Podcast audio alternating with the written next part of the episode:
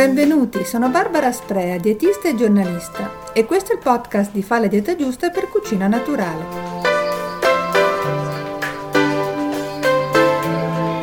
Pochissima voglia di cambiare o migliorare il proprio stile alimentare? Sfiducia nelle diete classiche? Allergia al termine ipocalorico? Queste possono essere alcune delle ragioni in grado di spiegare il grande successo delle diete a digiuno intermittente, che ultimamente sembrano prendere il posto dei classici schemi dimagranti.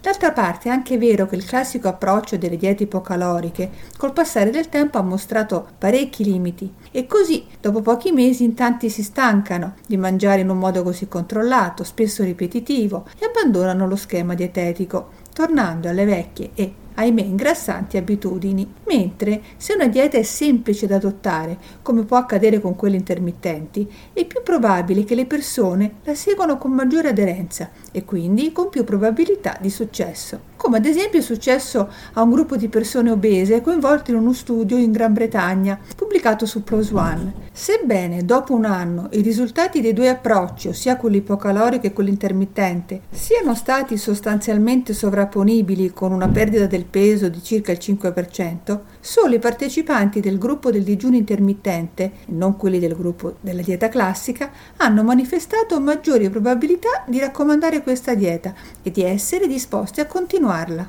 Il fatto che i risultati delle diete del digiuno intermittente siano simili a quelli delle normali diete ipocaloriche è anche uno dei principali risultati di una importante analisi pubblicata sull'Annual Review of Nutrition, che ha analizzato numerose ricerche effettuate in questi anni su questo tipo di diete e che riassume ciò che si è scoperto fino ad oggi, da quanti chili si perdono in media ai vantaggi sul metabolismo. Insomma, visto che il digiuno intermittente rappresenta una delle principali novità in dietologia di questi ultimi anni, vale proprio la pena di conoscerlo meglio per potersi fare un'idea più precisa.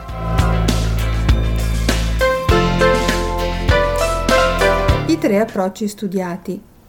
La revisione pubblicata sull'Annual Review Nutrition, come già detto, ha esaminato oltre 25 ricerche dedicate a tre tipi di digiuno intermittente. La prima è la dieta a giorni alterni, nota come Every Other Day Diet, che prevede un giorno di pseudo digiuno con un solo pasto a pranzo da 500 calorie seguito da un giorno di dieta libera e così via. Secondo le evidenze scientifiche, il digiuno a giorni alterni ha comportato una perdita di peso che va dal 3 all'8% in un periodo che va dalle 3 alle 8 settimane, con risultati che hanno raggiunto il picco in 12 settimane. Gli individui che digiunano a giorni alterni in genere non mangiano troppo e non si abbuffano nei giorni di dieta libera, il che si traduce in una perdita di peso da lieve o moderata.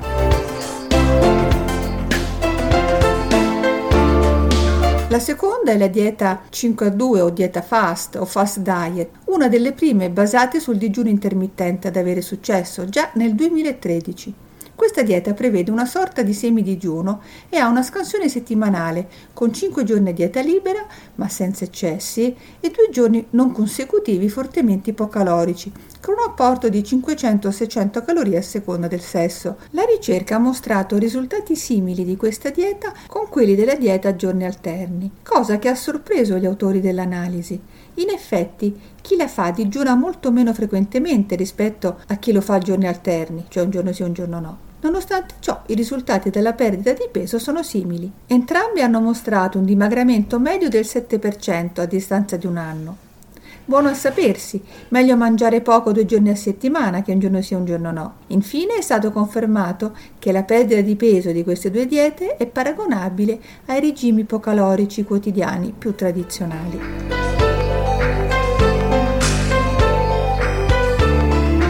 Terzo approccio dietetico studiato è la dieta del digiuno intermittente con restrizione oraria. Va detto che in questi anni tantissimi studi si sono accorti che ridurre la cosiddetta finestra alimentare, ossia il numero di ore durante le quali si consumano tutti i pasti, poteva avere un effetto positivo sul controllo del peso, senza necessità di cambiare le abitudini a tavola. E in effetti l'indicazione di far rientrare tutti i pasti entro le 12 ore è ormai diventata molto frequente in dietologia e rientra nei consigli mirati a evitare il sovrappeso, oppure per ottenere un leggerissimo dimagramento. Quando però l'effetto desiderato principale diventa la perdita di peso, la finestra alimentare in genere viene accorciata notevolmente e diventare di 10, 8 oppure 6 ore. queste diete si riconoscono subito per il numero che le precede. Ad esempio, una delle più famose da noi è la 16-8, che prevede 16 ore di digiuno durante le quali vanno assunti solo liquidi non calorici e 8 ore nelle quali far entrare i pasti. Poi ogni specialista nutrizionista arricchisce e personalizza le varie diete a digiuno intermittente nei modi più diversi. I vari studi condotti su questo approccio hanno mostrato che chi era obeso perdeva in media il 3% del peso, però indipendentemente dalla finestra oraria. Anche qui buono a sapersi, ridurre a poche ore la giornata alimentare è un sacrificio che non viene premiato. In altre parole, più che gli orari ridotti, sembra contare il fatto che c'è comunque una riduzione energetica mangiando poche ore al giorno e quindi si tratta sempre di una dieta ipocalorica. Pensando agli orari più restrittivi, come per esempio quelli della dieta 16-8, va ricordato che, a prescindere dal peso, è certamente più fisiologico e rispettoso dei ritmi circadiani e relativa produzione di ormoni mangiare nella prima parte della giornata, come succede nella tipica fascia che va dalle 8 del mattino alle 4 del pomeriggio piuttosto che mangiare di pomeriggio o di notte, quando la funzionalità dell'apparato gastrointestinale diminuisce e inoltre il cibo può disturbare la qualità del sonno. Il nostro organismo, insomma, è fatto per mangiare e per digerire durante il giorno e per digiunare la notte, dando modo così a corpo e mente di ripulirsi mentre dorme.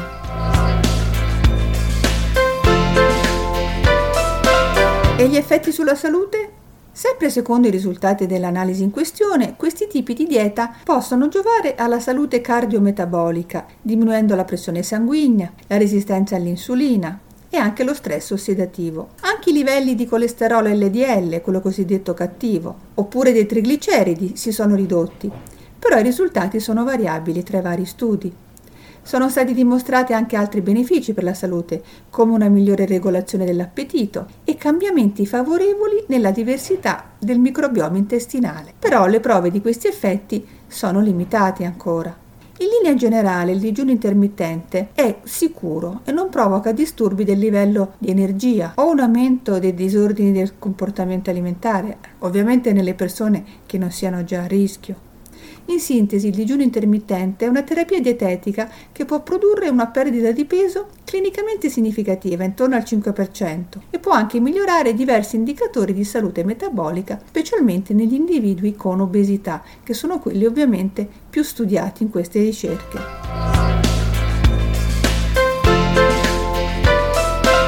Qualche considerazione per chi volesse provarle.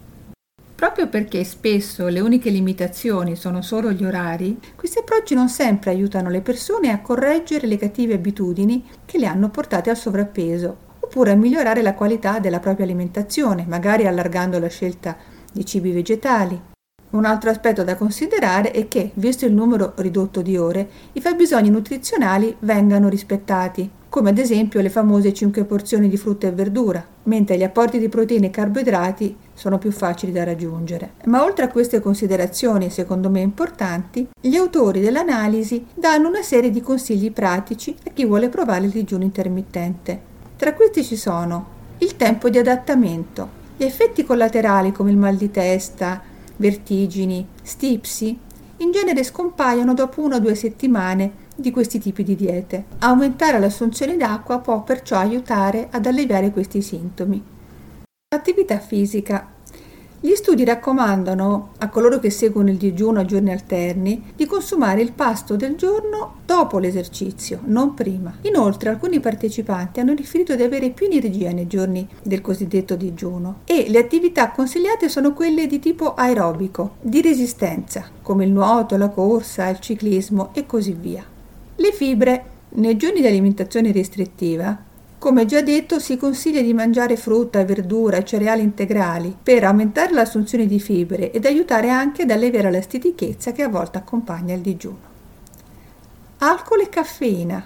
Nei giorni in cui le calorie sono poche, meglio non esagerare con il caffè. Le bevande alcoliche invece conviene del tutto eliminarle nei giorni in cui si devono assumere 500-600 calorie. L'energia è meglio prenderla dai cibi sani, non certo dall'alcol.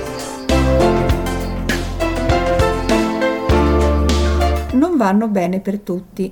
Secondo i vari studi, non tutti possono seguire queste diete. in particolare quelle restrittive, cioè quelle a giorni alterni, quelle con una finestra alimentare molto corta, oppure la dieta fast. Si sconsiglia di seguire queste diete alle donne che sono in gravidanza o nell'allattamento, ai bambini sotto i 12 anni, alle persone che soffrono di un disturbo del comportamento alimentare o anche una storia di alimentazione disordinata, le persone magre o sottopeso, cioè che hanno un indice di massa corporea inferiore ai 18,5, che peraltro non avrebbero neanche bisogno di fare una dieta. Ai lavoratori che fanno i turni, più studi hanno dimostrato che si crea un certo conflitto e stress tra dieta e digiuno intermittente e orari di lavoro per chi li deve sempre cambiare. Infine chi segue una terapia farmacologica e ha bisogno di assumere sia i farmaci che il cibo a orari fissi.